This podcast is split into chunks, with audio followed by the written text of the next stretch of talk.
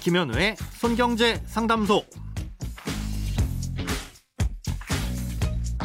새는 돈 맞고 숨은 돈 찾아드립니다. 손경제 상담소 김현우입니다.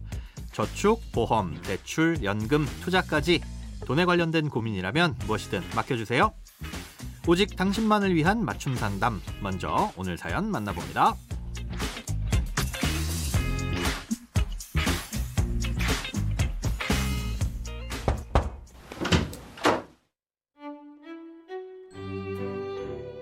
안녕하세요. 손에 잡히는 경제와 손경제 상담소도 매회 들으면서 많은 도움을 받고 있습니다. 이번에 안심 전환 대출을 신청해 놓은 상태인데 만약 승인이 나서 진행될 경우 차후에 금리가 떨어지는 시기가 왔을 때 다시 변동금리로 갈아탈 수 없다고 들었습니다. 만약 이 말이 맞다면 안심 전환 대출로 갈아타는 게 현재로선 유리하겠지만 나중엔 어떻게 될지 모르니 고민이 됩니다. 꼼꼼히 따져보고 선택하라는데 어떤 게 맞는 선택인지 잘 모르겠습니다.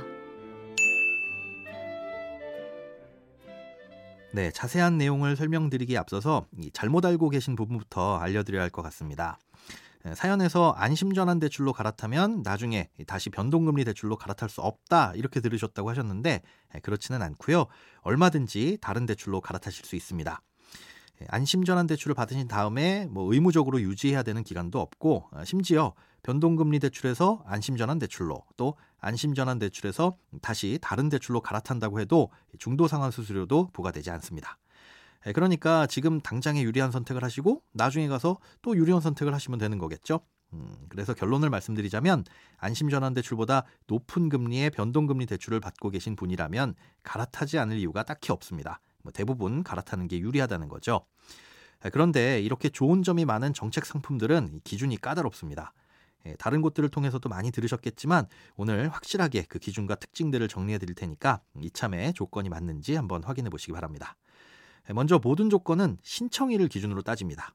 음, 대상이 되시려면 원칙적으로 해당 주택 외에는 다른 주택을 보유하지 않은 1세대 1주택이어야 하는데요.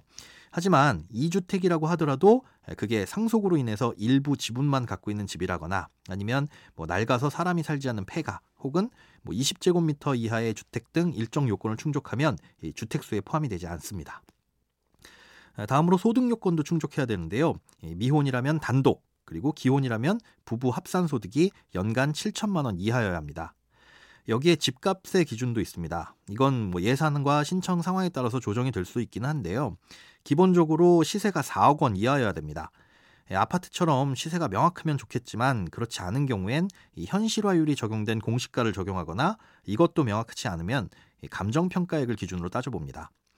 이렇게 따져서 시세가 4억 원 이하라고 한다면 예, 대출은 기존 대출의 잔액 내에서 최대 2억 5천만 원까지 갈아탈 수 있습니다. 일반적으로 보금자리론이나 적격 대출, 뭐 디딤돌 대출 같은 이런 정책 상품만 아니라면 갈아탈 수 있는데요. 다만 기업 대출이나 대부업, 뭐 P2P를 통한 대출은 해당되지 않습니다.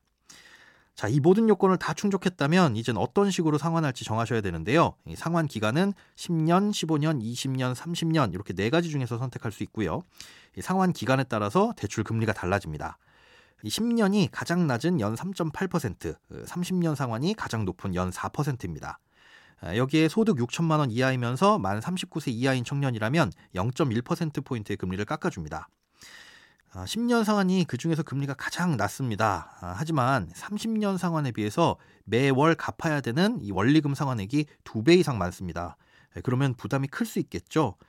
그러니까 웬만하면 30년 상환으로 일단은 선택을 하시되 이거는 중간에 돈을 더 갚는다고 해도 중도 상환 수수료를 부과하지 않으니까요. 중간중간 목돈이 생기면 임의로 그때그때 상환을 하시는 게 부담이 덜하신 선택이 되실 겁니다.